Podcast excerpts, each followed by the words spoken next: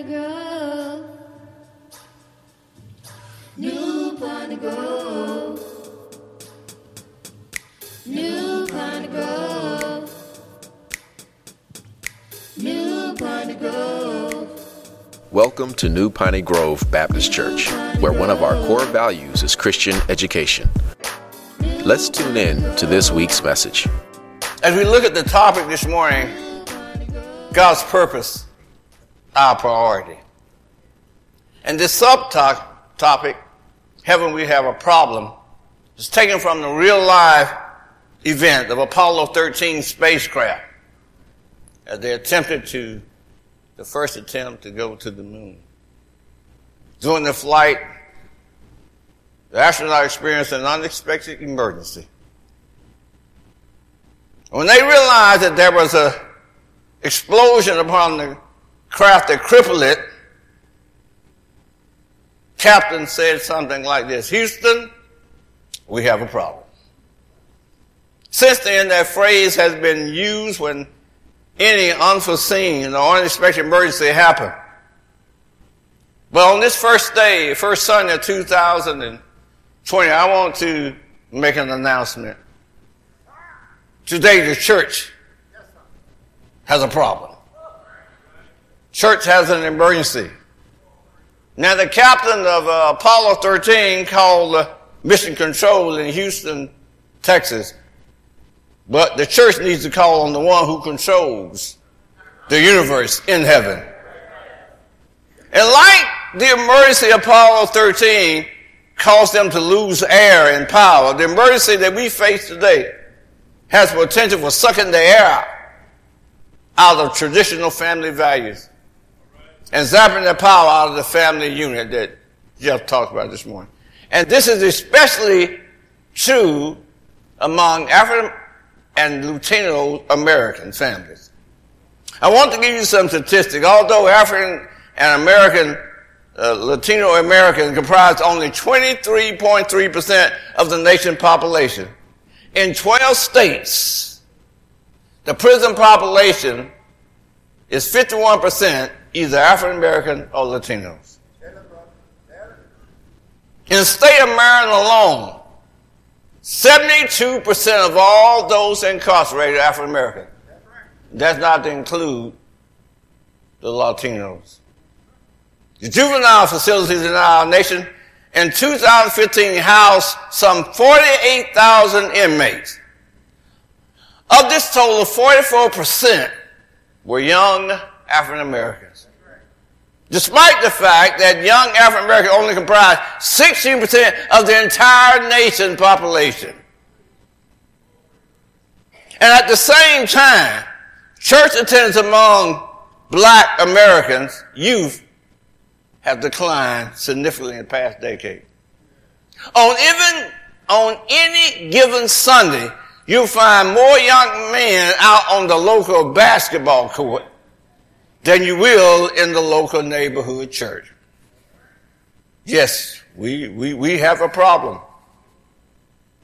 Why? Because we are unaware or we have forgotten God's purpose for the family, which should be our priority.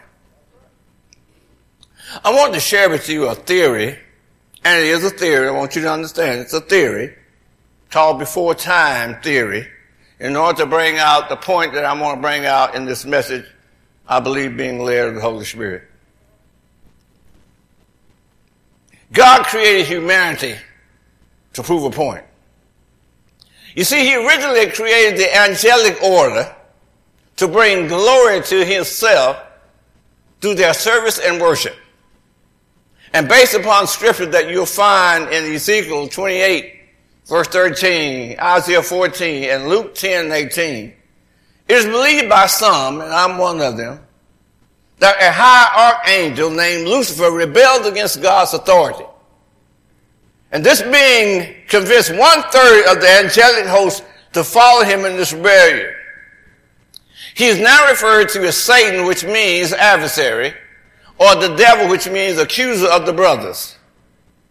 Now, Satan's rebellion was quickly put down. He lost his lofty position and now awaits divine judgment of God. But after that, God created humanity a lower form of order to prove to Satan this point. I can create a being that's less than you that will worship me, will serve me, and honor me simply because I am God. But as Satan waits his doomsday, as the adversary, he attacks God's plan and God's purpose. How? By attacking God's people. His attack primarily focused on the two institutions ordained by God. As Jeff has brought out, the first one is the family, the next one is the church. Won't you think about that? What is the church comprised of? Family. Because he knows that if he can hinder the family, he can hamper the church. I mean, he's doing a pretty good job. All you got to do is look around and see the pews are not full. Job was at the center of this divine proving point. Job went through the loss of possession, children, and health at the hand of the accuser. Because Satan accused Job of serving God because of what God gave him. But Job's troubles was because God instituted the idea. If you don't know the story, the sons of God came parade themselves around God and Satan came there too. And God asked him, what are you doing? He said, I'm looking for somebody to mess up. He said, have you considered my servant Job? Even Jesus' temptation in the wilderness was God motivated. The Bible said that Jesus was led of the Holy Spirit to be tempted. So we can see that both Jesus and Job went through personal difficulties, but in doing so, God was praised, God was honored, God was worshiped, and God was glorified. Kay just reminded me of a song when I looked at that. The song is based from Psalm 662. And there's a verse in there that says, I was created to make his praise glorious. The truth is that's all our goals, or should be, because that's what we were created for.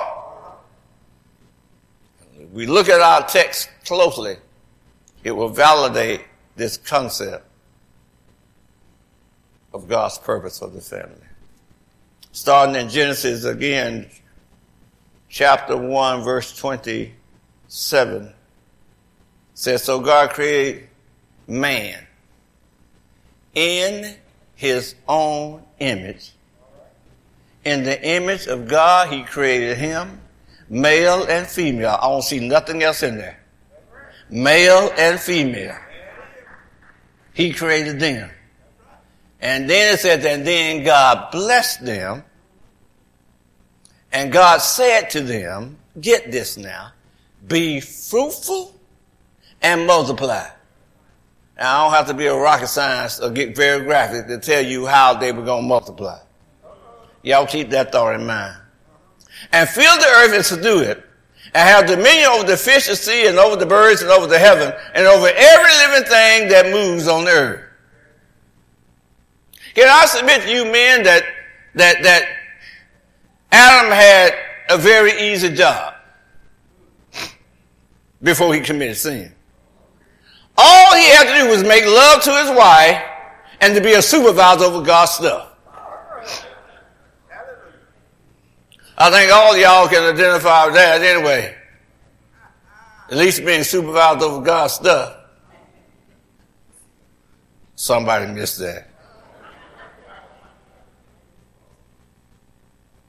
Over time, this love making responsibility became polluted. Because see what happened when Adam sinned, he lost control over the earth. But he never lost his desire to make love. And over the time, making love responsibility became polluted. Man forgot that the physical intimacy was for a purpose. And, and it became one of pleasure and not purpose. Y'all got that? It, it, it was mainly an act to pacify man's flesh and not obeying God's command, satisfying man's flesh became and still is man's priority. And when we get our priority mixed up, there are going to be consequences. People in Malachi day was about to discover this truth as the prophet came. They were religious people. They held tradition and they were doing what seemed right in their own eyes. In chapter one of Malachi, he told the people that their religious practice did not please the Lord. And they said, what? How can this be? We, we bring our sacrifice every day to the altar of the Lord. We worship at the temple every Sabbath day with an offering. But what they brought to the Lord was what they wanted to bring and not what he demanded.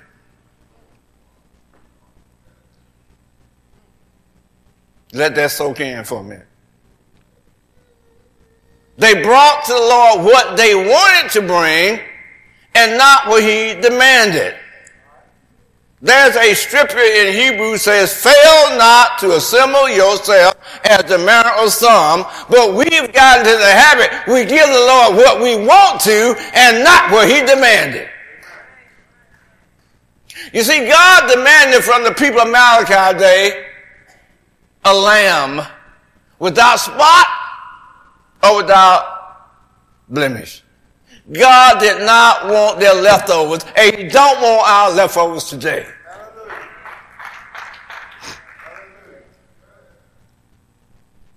We're not required to bring a lamb today, but we are required to give Him our best. Getting back to the people at Malachi, here's what they brought. Remember, they said, We're bringing our stuff. But the lamb they brought was blind. The lamb they brought was lame. The lamb they brought was sick. Some of the lamb was stolen, and most of them were not the firstborn.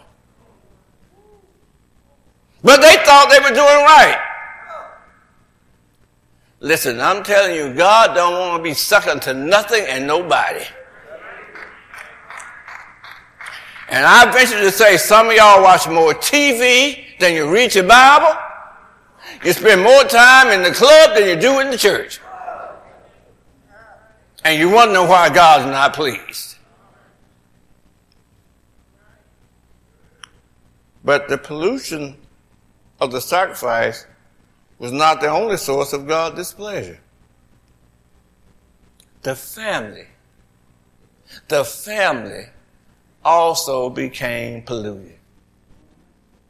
View with me Malachi chapter 2 verse 15. Did he not make them one? He's talking about marriage right here.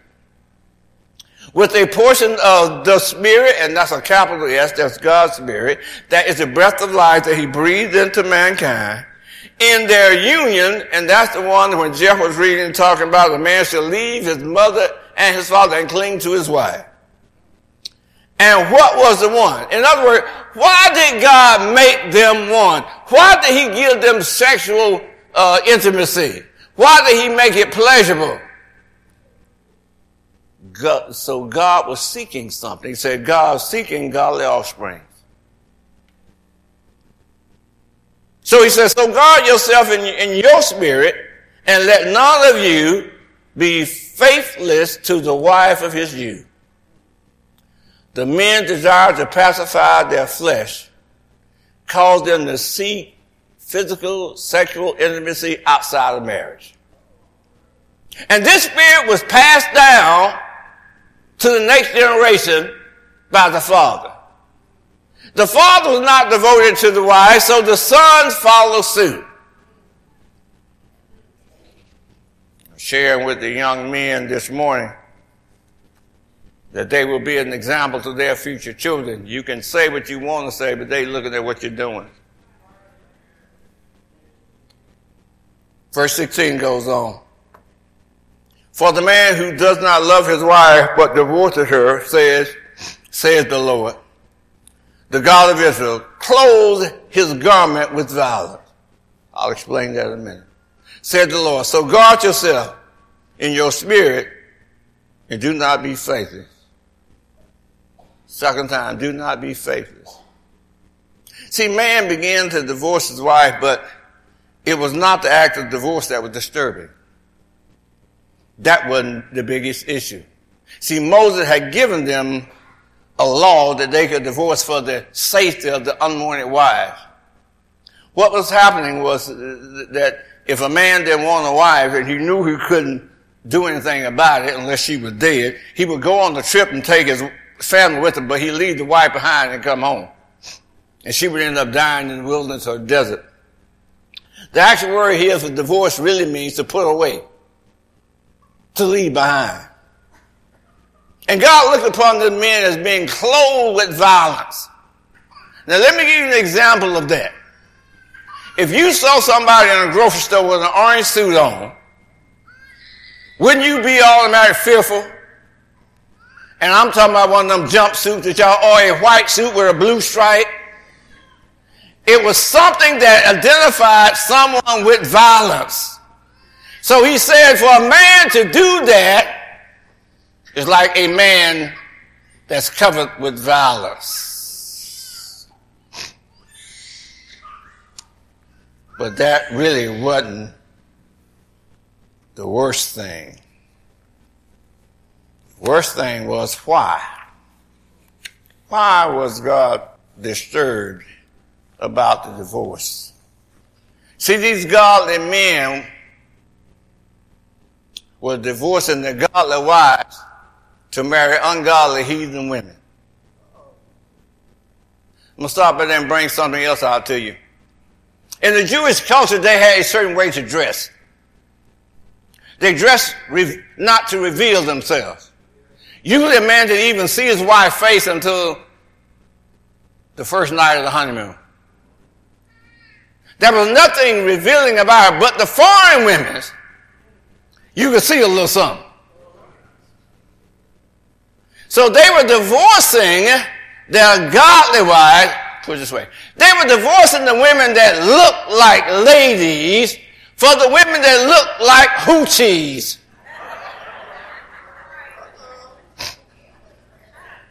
Ladies, how's your dressing? How you dressing? These foreign women were dressing to entice men. Move on, Will Carson. See, here's the issue. Marrying foreign women meant that you married foreign women who worship foreign gods or idol gods. And one of the gods that they were worshiping was the god Moloch. Moloch required that you offer your children as sacrifice. They would actually burn these children up. but like a dog in heat. These men were going around behind these women. Whatever you say, just let me. See, boy, the first baby we have, you're going to have to dedicate the mother. Okay, okay, okay. Isn't it, isn't it sad? that they will not give their firstborn lamb to God, but willing to give their firstborn child to Moloch? And you might say, well, who would do such a thing? Who, what mother would allow their firstborn child to be sacrificed? Why did they do it? And I'll tell you why, because they were more concerned about themselves than they were about the child. They believed that Molech would bless them. And they cared more about that future blessing than they cared about their future child. And a lot of people say, well, I'll never do it, but you do. You do things because of you, not because of your children. We're, we're, we're working with Amber now, our granddaughter. She's experienced motherhood for the first time. And one of her issues was the baby cried every time she put it down. That ain't about the baby, that's about you. You, you don't want to be uncomfortable. Your kid wants to go to a place that's undesirable. And you let them go because you don't want to be the bad parent. That's about you, that about the child. I, I, I, can't, I can't stand to spank my child. You can't stand it. What the Bible says to do it, but that's about you. Ain't about child. So you're sacrificing your child for your own opinion, your own feeling. God made you a parent. He gave you responsibility.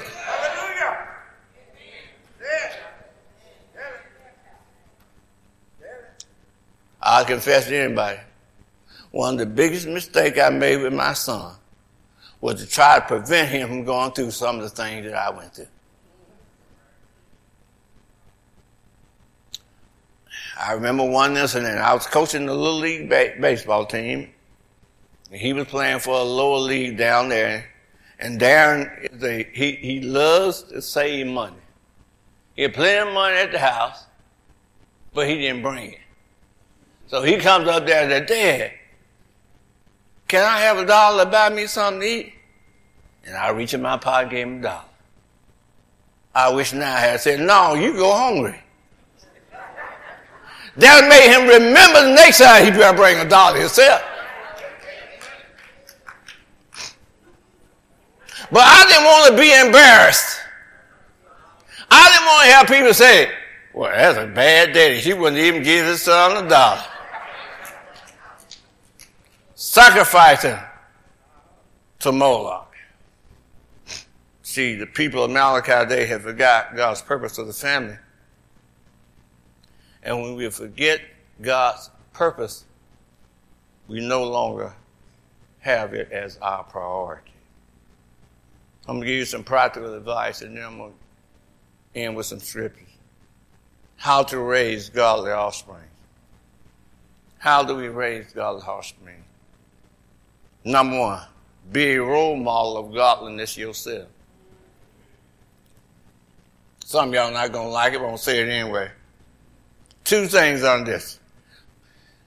Church attendance. If church is important, then you need to come. Number two, lifestyle. You can't tell somebody about Jesus and do things about the devil. Second practical point, administer, administer biblical discipline. We are just too, as a society, too soft on our kids. They got television in every room. They got social media things, tablets and phone. And we're afraid to take them away. Two things on the ministry of biblical discipline. Number one, don't sell. Don't sell. I'm reminded of the trainer of Muhammad Ali, the one that came out with folk like a butterfly, sting like a bee. His son ended up being a pilot in the Navy Blue Angels. He said he had one rule for his son when he was coming out. He said, you can go to school or die. You ain't got no choices. Also on there, don't make excuses. And don't accept excuses. The third one is something that I think we, we really need to work on, and that is give praise. We're so quick to condemn our kids when they do wrong, but when we do right, we think it's normal. We curse them out when they do wrong, but we won't say nothing when they do right. You need to give praise to them in private, but you need to praise them in front of other folks. Let them know that that's your child. Let them know that you're proud of it.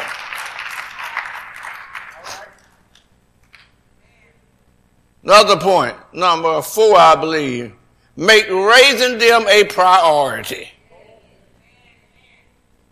Invest your time. One of the things that Satan has done, and don't get me wrong, because my mama had to work all her life, is that sometimes we're so busy trying to make it. Both parents are working eight, ten hours a day. The daycare center is taking care of our children in, in the daytime and TV at night because we are so tired when we get home, we ain't got time for them. And on weekend, we got to catch up on all the things we couldn't do during the week. Make them a, a priority. Invest some time and work it out somehow. And here's how I do it. View them as God's property. Now you got to have a relationship with God if you're going to do that right. View them as God's property. And the last thing I got for practical point, we need to pray. And there's four things we need to pray for. Number one, we need to pray for their friends. Who your child hanging out with? Who they hanging with? You need to pray for their friend. Don't try to get rid of them, just start praying for them. You like my grandmama used to. My, you my grandma, she'd pray for you right there. Embarrassed me to the all in, but she'd pray for her right there. Lord, I don't know where this boy that David don't brought home came from, but save him, Jesus.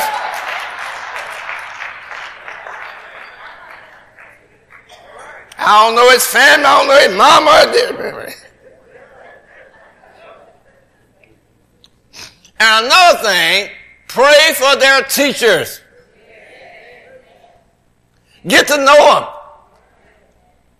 I see a lot of teachers around here. Pray for them. You don't know what they're teaching your child.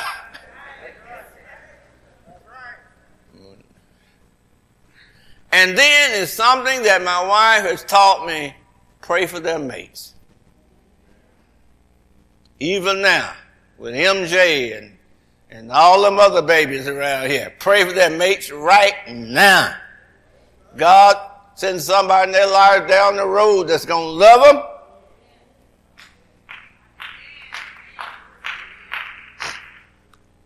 Also, pray for their salvation. Don't assume because they come to church and they hear something, they're going to do it. You don't.